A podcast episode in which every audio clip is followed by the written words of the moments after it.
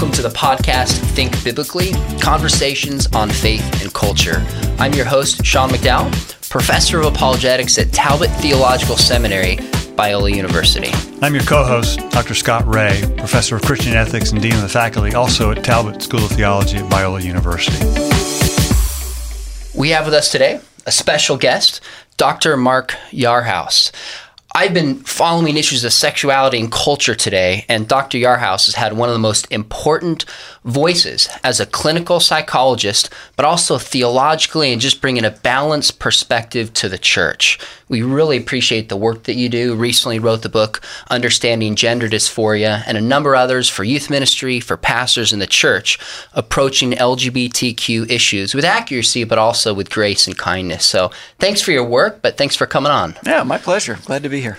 Dr. Yarhouse, what motivated you to address LGBTQ issues, considering all the different avenues you could have gone professionally? Yeah, I mean, it wasn't an area that I thought I would study. I was a graduate student at Wheaton College, and I was asked to be a research assistant for Stanton Jones. And Stan, this was one of three areas that he was doing research in. So I worked with him in collaboration as a research assistant. He became the provost at Wheaton, and that really limited his ability to take on writing and speaking and research projects unless his research assistant could do it with him or for him. And so I ended up picking up quite a bit in this area over the next several years. And then I graduated, and then I guess the question for me was, what do I do with all this training I've received?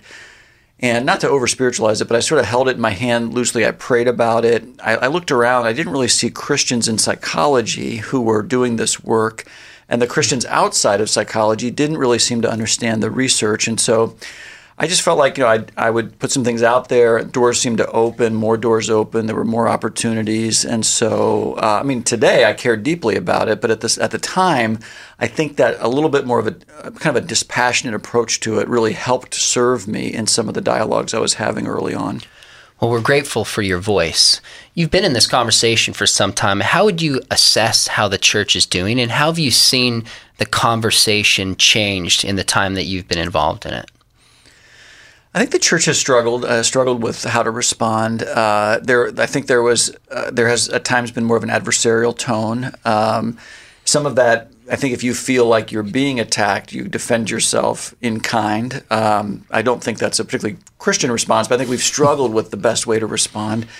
I do see some churches trying to use more relational approaches and difference, not changing their doctrine, their teaching in this area around sexuality, but how do we do this in a diverse and pluralistic culture in relationship, and how do we model for younger people how to respect the image of God in other people, but also speak things that we believe to be true? I think there are some elements of that that's improving. I'm encouraged by that, but other times it's been much more adversarial and conflictual, and I think that's in many ways hurt our witness. Now, Mark, you spend a lot of time in the Psychological Guild with the American Psychological Association and other professional organizations that are not specifically religiously grounded or oriented. How is your work, particularly on the connection between faith and sexuality, received in those settings? Yeah, it depends a little bit on what you're producing in terms of research. For example, when I did with Stan a 7-year longitudinal study on whether people could change orientation, I mean that research was not well received. It was, I think, it was experienced as deeply offensive, almost like asking a group of African Americans about skin bleaching and then sort of justifying it as sort of religiously valuable contribution to scholarship.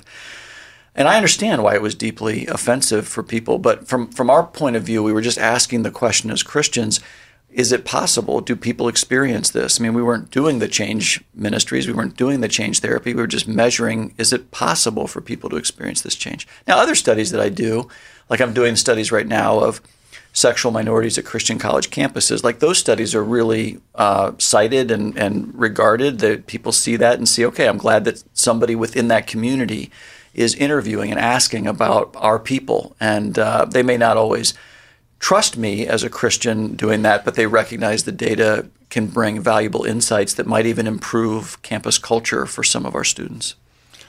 Now, you've mentioned in some of your writings, too, that the language we use to describe various aspects of sexuality here are really important. And I think the area of language and terminology is one that we often get confused. For example, you use the term sexual minority. Some people might not understand that quite accurately. But so tell me what you mean by that term. And then I've got several more I want to ask you to unpack. Yeah. Well, sexual minority is just a simple phrase that's used in psychology to describe a group of people that are in the numeric minority. So they're in the minority by virtue of their same-sex attractions. And the reasons we use that instead of always like gay or lesbian is because those are identity labels, and not everybody who experiences same-sex attraction adopts an identity label. So that you have to have a term for them. What are they? And so we sometimes refer to them as sexual minorities. So I'm not using it in a political identity way. I'm just using it in a numeric minority way. Now, let me ask you about some of these other terms that I think we commonly use. We talk about sexual attraction, sexual orientation, sexual identity. Are those different things? And if so, how do they differ? Yeah, I tend to treat them as different. I kind of make a three-tier distinction between attraction, orientation, and identity. And this just comes out of research as well. If you survey thousands of adults, you'll get a percentage of them that would say, I'm attracted to the same sex, either from time to time or fairly stable. And if it's fairly stable over time, I might describe it as my orientation. And then you would be talking about a sexual orientation, sort of an enduring attraction to the other sex that's strong and persistent over time. We call it an orientation. And then other people, they would adopt an identity and say, this is who I am as a person. And they would describe themselves as gay, lesbian, bisexual, something like that. Now, it's a little more complicated today because language has changed. Even in the time I've been doing this work, is that for many young people today, they wouldn't say of themselves, like at age 14, they wouldn't say I have a homosexual orientation. That language has fallen out of the vernacular. So if I asked a 14-year-old about her sexual orientation, she might just say, I'm lesbian or I'm gay, and gay has shifted in its meaning, whereas it used to be much more of an identity. Now it's also an identity and a description of orientation. So that confuses things sometimes. And then just one follow-up on the use of the term gay. I know there's been some discussion in Christian circles about the wisdom and advisability of using the term gay to describe a same-sex attracted person who's a follower of Jesus. What are your thoughts on using that term to describe someone's sexual orientation? It's really helped to listen to why people use it and why some people don't use it. So rather than the rest of us deciding that for them, I think it's been useful for me to listen. Why would a person who uses the word use the word? And then why do some people who could use the word choose not to use the word? And give them a little more latitude rather than us telling them. I mean, there's a lot of reasons why people who identify as gay use the word gay. It's in the vernacular, so it's the common language. They don't themselves want to reduce themselves to their same-sex attraction. So to describe themselves as same-sex attracted feels truncated to them. For some of them, same-sex attracted is a kind of code word for an ex-gay narrative. It was part of large ministries that were trying to make gay people straight. And so when you use that language, you're sort of playing your hand. And then people in the mainstream LGBTQ community hear that and they say, okay, I know what you're about. And they don't want to communicate that. Others, I know, would say, I see the LGBTQ community as a mission field. And so if I use the word gay, I have a relationship with them. And if I'm walking around saying I'm same-sex attracted, just guess how the mission field kind of dries up for me right there. So there's a lot of people. If you listen to them, other people are trying to figure this out. And for them, they say, you know what, I choose not to use that language for reasons that are my own, but I choose to use different phrases and different ways of thinking of my identity. So I respect them as well. And I think the church is at its best when it's a little more nuanced, gives a little more latitude there, listens before it speaks on those things, and then tries to foster an atmosphere where that person can sort of walk that out faithfully before God. I really appreciate your willingness to listen first rather than lead with judgments. My father's often said to me, he goes, son, it's more important to understand than to be understood. And I think you model that. Let me get your thoughts on probably one of the most common claims that I'll hear from revisionist scholars, and I know you know what this means, but for our listeners, meaning that those who would reject the historic Christian teaching that God designed sex in the context of marriage for one man, one woman, lifelong relationship. One of the most common claims that's made from people who reject that is that the historic Christian teaching itself is harmful to gay people. And so if we want to be loving, we actually have to change our theology. What would your thoughts as a psychologist be on that? Well, it's a really tough question to answer empirically. It's such a hard, I mean, how do you even conduct a study that demonstrates that an ideological position or a theological position produces harm? You'd have to really think about a pretty creative design to get at that. So I think it's more of an ideological claim that sounds quite compelling. Now, when we do studies, we study Christians. I've studied Christians at Christian college campuses. I've studied Christians who committed themselves to celibacy, and we use measures, respected measures of psychological distress and psychological well-being and things like that. And we do see that it's a complicated set of findings where it's not traumatic the way I think sometimes people present it, but it's also not easy the way sometimes people would say, well, you just pick up your cross and you follow Christ and everything else will be fine. It's challenging. It's at the crosshairs of the cultural wars around sex and gender. It's a difficult thing. But it would be hard, you'd be hard-pressed to say that the doctrinal position creates the distress. I think it really ends up being goodness of fit. I know many people it's their conviction, and they're trying to live it out, and they're doing well on various measures that I'm talking about. And so if it's intrinsically harmful, then it should be showing up as harmful across the board for people, and it's not showing up in the way that some proponents would suggest. I've been in a lot of conversations about theology and sexuality, and it sure seems to me, and I'm wondering what you think, that so many people who embrace this revisionist theology are led by an experience, by hurt, by feeling that they don't belong, and then find a theology that meets that experience. Is that too simplistic? Is that fair? Is there something to that? Well, I think that can be a pathway. I think there's probably multiple pathways. I think what you've described could be one. I think there's just a longing for intimacy. If you think of Erik Erikson's developmental stages and you go through adolescence and you're looking to sort of form identity and a stable sense of identity and self, the very next stage is a stage of intimacy. So you leave college or university, you see people pairing off and you say to yourself, what's my future going to look like in terms of meeting my needs for intimacy? I think that's a really it's a very compelling point of your life to say, I'm going to find that with somebody. And if my attractions are towards the same sex, what precludes me from having that with somebody else? And I think that can be a very compelling. And then you have a range of theologies out there that can almost serve as like a buffet of things that you could select from. I mean, why not be drawn to one that really resonates with your deepest longings for intimacy? And these harken back to some really deep theological questions, but once you open the door to a lot of different interpretive options, why not align them with your impulses? It's a very compelling direction to go. It's not classically Christian, right? C.S. Lewis in The Abolition of Man said, why should we listen to our instincts? Our instincts say different things. It's like listening to people. People say different things. You need something outside of yourself that's a source of authority to learn how to align your instincts. That's what Christians historically have done.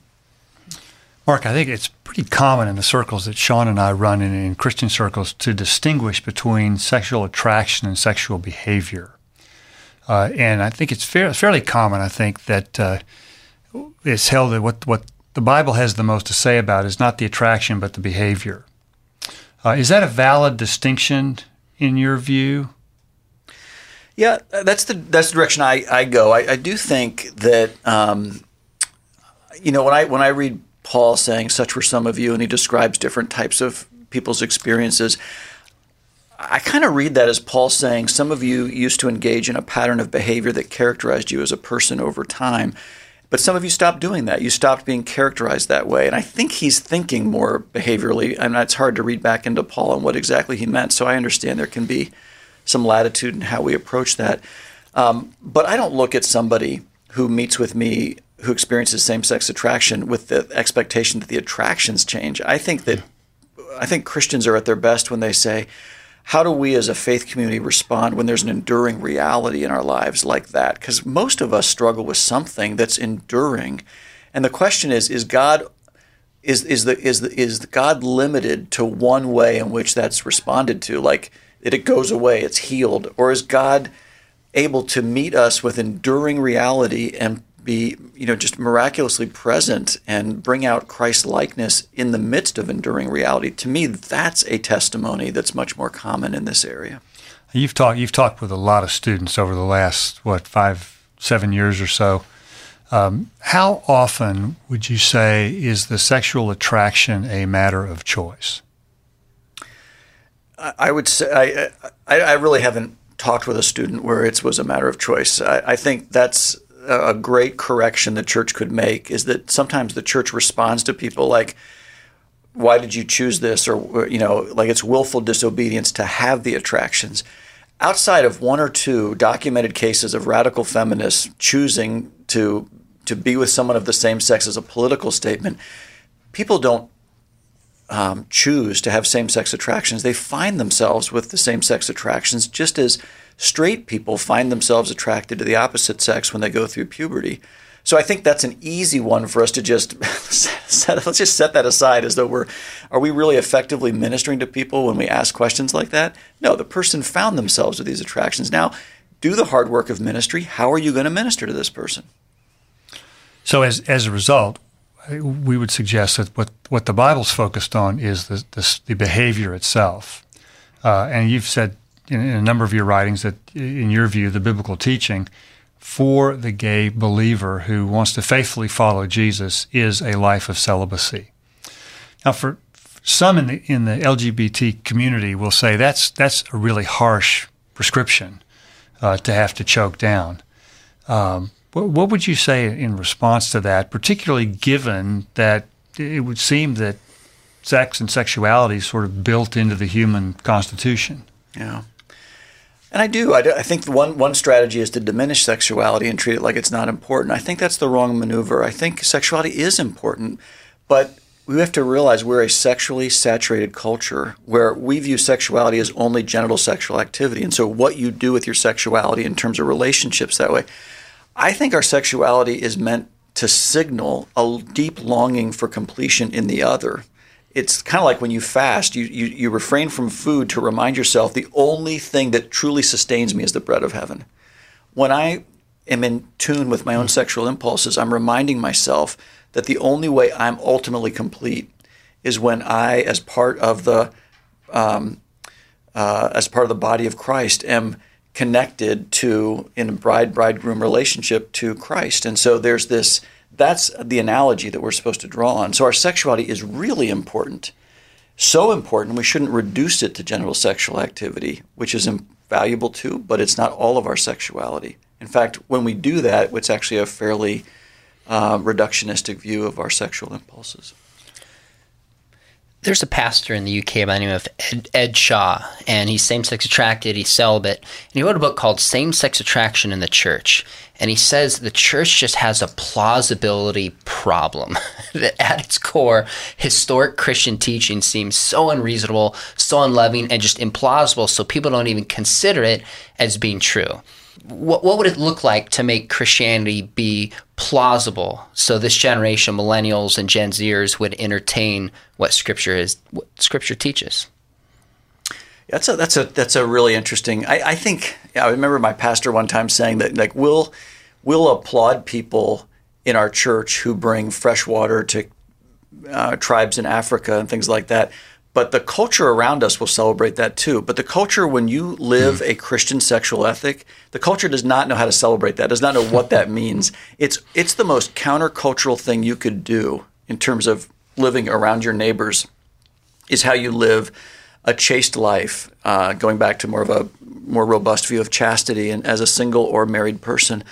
And I think when you refrain from sexual behavior as a chaste person, it is remarkably countercultural. And we will have many, many more single, heterosexual, countercultural people in the church living that message out than we will ever have gay people, just by base rates and percentages. Mm. And so in a sense, a person who's gay is a subset of people who are single in the church who are saying, how will I live a countercultural life? The question is the church prepared to support them? In other words, if we always put our programming and interest and highest focus on married couples and families, we do a disservice to single people, of which gay people are a subset. And so you've got to make being single a viable way of being in the body of Christ, not a second-tier and second-class citizen, a top-tier, first-class citizen where we value you as a person. You have great gifts and abilities that you bring to the body of Christ. A subset of you are also gay. You also bring great gifts and talents into the body of Christ. But if we don't do that, if we continue to make marriage and family the pinnacle of Christian existence and everybody else is second and third class, we've made our own problem, right? We've made it almost impossible for people to live out this biblical ethic. Well, and ironically, too, because in the last few years, for the first time, the number of households headed by single adults was over the 50% mark in the United States. So we're not, this is not a small subset of the population. Right. I mean, this is a huge majority of our population that we're looking at. Let me add, I'll switch gears just briefly and ask a little bit about some of the work you've done in the gender dysphoria and transgender issues. How does the transgender issue differ from the issues around sexual attraction? So it is different. I'm glad you asked, and just to start there, because when you talk about gender identity, it's your experience of yourself as a man or a woman. And when that experience does not align with your biological sex as male or female, and that's distressing to you, we call it gender dysphoria. So if euphoria is a positive emotional state, dysphoria is a negative emotional state. Now, for some people, that's not distressing, but for some people, it is really deeply distressing, and it can rise to the level where it's a diagnosable disorder, gender dysphoria, as a mental health concern, and then you try to respond to that mental health concern like you do other mental health concerns. And so let's say that we have a high school or college student in our high school or college ministry in our local church, and they come to you with, an issue that they're dealing with, transgender, that sense of gender dysphoria. What in general? I know it's hard to give really general advice without hearing the specifics of their story, but are there certain options for them that you would say are within biblical parameters that we ought to be advising? So this is tricky, because transgender itself is an umbrella term for many experiences or ways people express their gender identity. And so when someone says I'm transgender, I don't yet know quite what we're talking about. And so I invite them to just unpack a little bit about what that means for them. I am a little bit concerned about a trend towards transgender. It's actually called trans trending and true gender dysphoria, and they're different things. And so it would be really hard at a local church youth group to even know what we're talking about with the next teenager that comes to talk to us.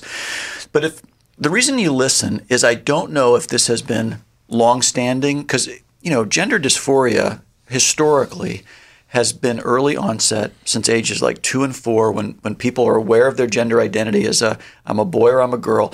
If gender dysphoria is present, it's usually present at a young age, and they'll have been navigating this for many years, and now they're in my high school youth group, okay? So there might have been a history there.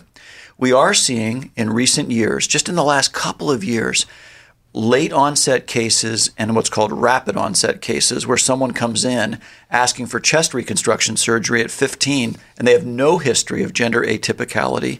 They have no history of gender dysphoria, but they're saying they're gender dysphoric in the last 4 months or 6 months. And so that is really alarming. And many mental health professionals aren't sure what to make of that. So that gets into a lot of complicated issues now the church has to figure out what we're going to do with that.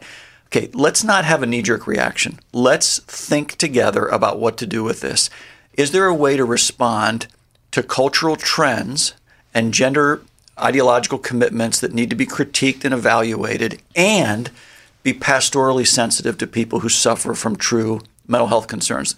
It's not going to be all or nothing. The church could do it that way, could just say we're going to reject it all and to be biblically faithful. I'm not sure that's the answer. I think the answer is to have more nuance, one-on-one shepherding and pastoral care, working with families, hearing the story, understanding it. Then you asked, what's the biblically faithful person do? You know what most people do? Most people don't adopt a cross-gender identity. Most people don't use cross-sex hormones. Most people do not pursue the one of many surgeries. It's either too expensive, they're worried about the side effects, it's lifelong hormonal treatment. There's a lot of reasons why people don't do that. But they find, rather than I go to the mountaintop and I have this outcome, they plateau somewhere. They plateau somewhere along the journey. They use coping strategies to manage this in some way, whether it's through the clothing that they wear, a name that they call themselves, whether they wear makeup or something like that. And I think the church would do well to listen to the strategies people are using. They usually use trial and error.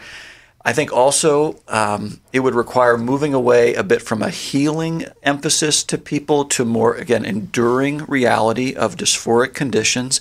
And then the church, particularly the Catholic Church, has resources where we have looking at our own suffering and the challenges that we face and aligning them with the passion of Christ in ways that are meaningful for Christian understanding of pain and suffering. I think those are untapped resources for the church, for people struggling with these issues. And I'd like to see more work done there while we also critique gender ideology and we do sensitive pastoral care. It's going to be complicated. Are we prepared for that? I hope so. Dr. Yarhouse, thanks for coming on. But more importantly, as I said at the beginning, thanks for your voice of compassion, careful thinking, but also commitment to thinking biblically. So thanks for what you do. This has been an episode of the podcast Think Biblically, conversations on faith and culture. To learn more about us and today's guest, Dr. Mark Yarhouse, and to find more episodes, go to biola.edu/thinkbiblically. If you enjoyed today's conversation, give us a rating on your podcast app and share it with a friend. Thanks for listening, and remember, think biblically about everything.